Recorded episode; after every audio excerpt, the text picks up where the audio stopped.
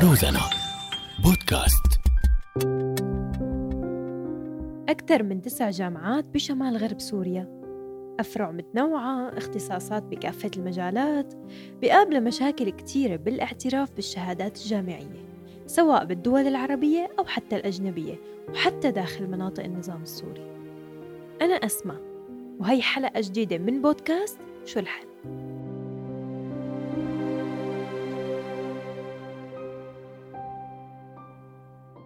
غياب التوضيح الرسمي من قبل إدارة جامعة حلب بالمناطق المحررة أو حتى من قبل مجلس التعليم العالي حول موضوع الاعتراف في الشهادة والقدرة على إكمال الدراسة بدراسات تانية خارج المنطقة سبب مخاوف مستقبلية بمصير الطالب الجامعي سلطان الأطرش.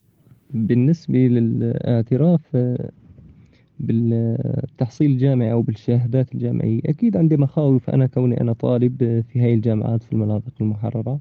أنا طالب في جامعة حلب الحرة.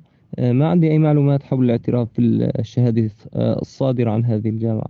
لهيك عندي مخاوف في المستقبل بعد ما أحصل على الشهادة ويكون لي طريق سفر للخارج أو تحصيل علمي خارجي بيعتمد على شهادة هاي الجامعة وتكون معترف عليها أكيد راح واجه كتير صعوبات. آه، كبير كتير لحتى مثلا أجتاز هاي المرحلة وأكمل دراستي في جامعة أخرى مثلا في إحدى الدول الأوروبية.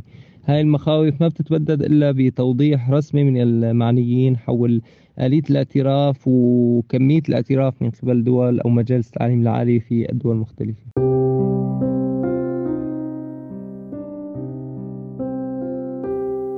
هبة طالبة هندسة معلوماتية بجامعة شام الخاصة بريف حلب الشمالي.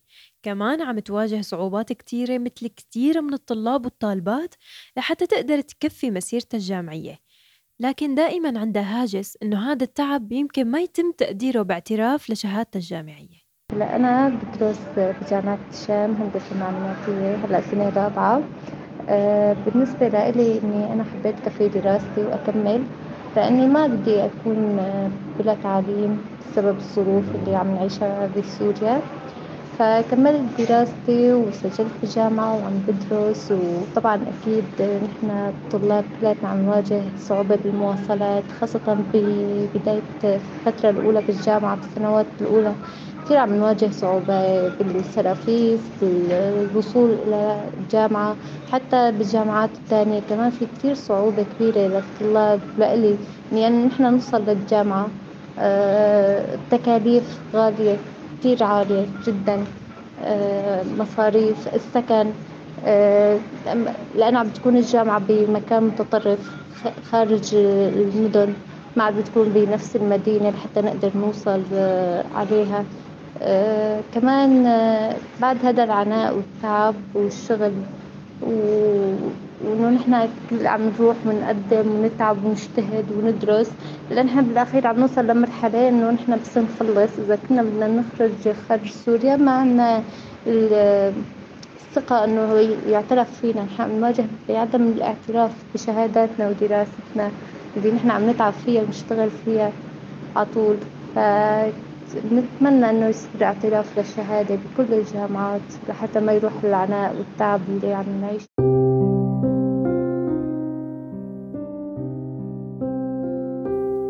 بشمال غرب سوريا في عشر جامعات سورية محلية.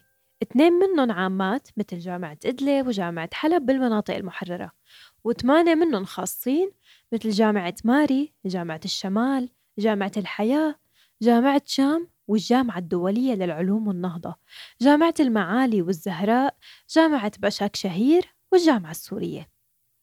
طبعا تختلف أعداد الطلاب بكل جامعة وبتزيد الأعداد بالجامعة العامة يلي بتفرض رسوم دراسية على طلابها كمان لكن بشكل أقل من الجامعات الخاصة.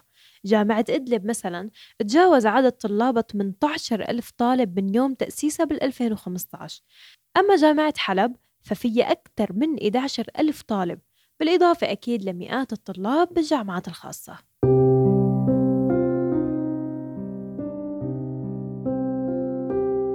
آلية ترخيص الجامعة بالمنطقة بتم من خلال منح الجامعات تراخيص من قبل مجالس التعليم العالي والمشكلة هون عم تكون إنه ضمن المنطقة في مجلسين للتعليم العالي واحد بمدينة إدلب بيتبع لحكومة الإنقاذ السورية والتاني بريف حلب الشمالي بيتبع للحكومة السورية المؤقتة. ومع الأسف غياب التنسيق بين الجهتين والمشاكل اللي صارت بين أحد المجالس وإحدى الجامعات الغير مرخصة أدى لعدم الاعتراف في شهادات بعض الطلاب الخريجين. مشكلة الاعتراف ما عادت مشكلة اعتراف خارج حدود المنطقة بس لكن كمان عم يكون في عدم اعتراف بشهادة الجامعات حتى داخل المنطقة.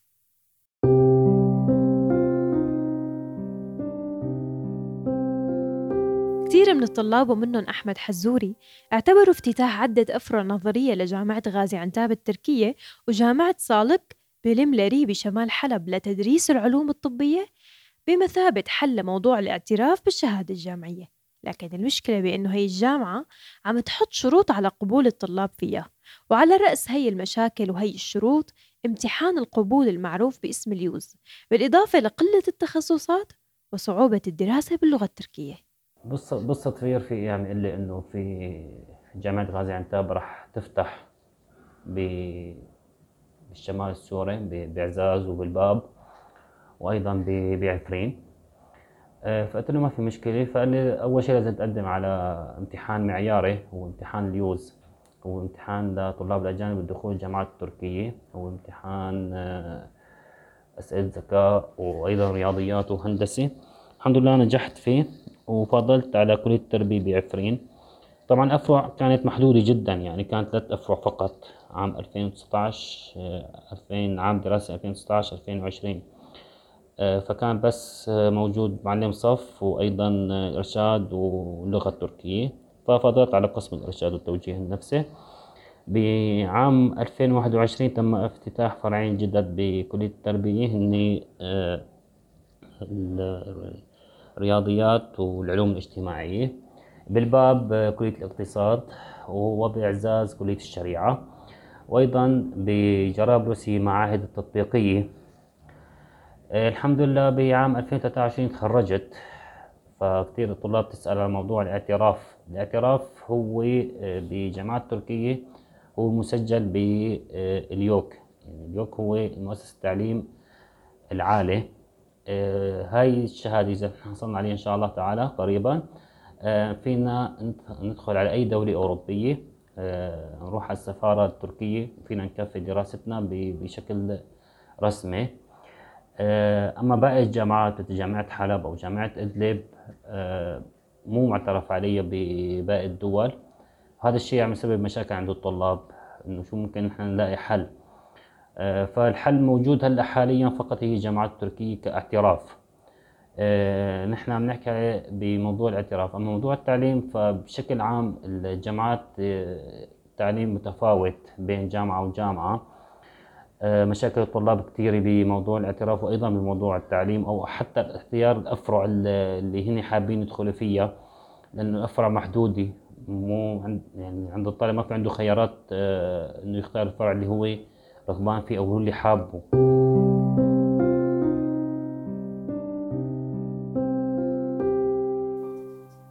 الجامعات العامة بالمنطقة قدرت مؤخرا أنه ترسل بعض الطلاب الخريجين منا لإكمال دراساتهم العليا ببعض الجامعات التركية بدون توضيح لطريقة الاعتراف في الشهادات أو هل هي الشهادات الصادرة عنا معترف فيها بتركيا؟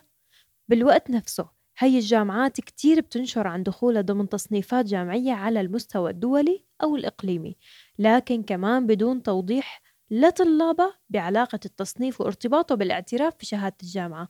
بالوقت يلي هاجس الاعتراف محاصر تفكير كتير من الطلاب والطالبات وعدم جدوى إيجاد حلول لهي الجامعات التركية المكلفة ماديا ومحدودة الاختصاصات. لهون بتكون خلصت حلقتنا لليوم من بودكاست شو الحل. اسمعوا الحلقات القادمة عبر منصات روزانا للبودكاست وما تنسوا تشاركونا بحلول لمشكلة الاعتراف بالجامعات المحلية بشمال غرب سوريا من خلال التعليق على post الحلقة بمنصاتنا المختلفة على ال social media. هي الحلقة من إعداد محمود أبو راس وتقديمي أنا أسماء منير المكساج لعقبة خليفة الإشراف والإنتاج لمحسن إبراهيم التصميم البصري لدليار علي وعلى ال social media آدم الرمادي وكاتيا الداغستاني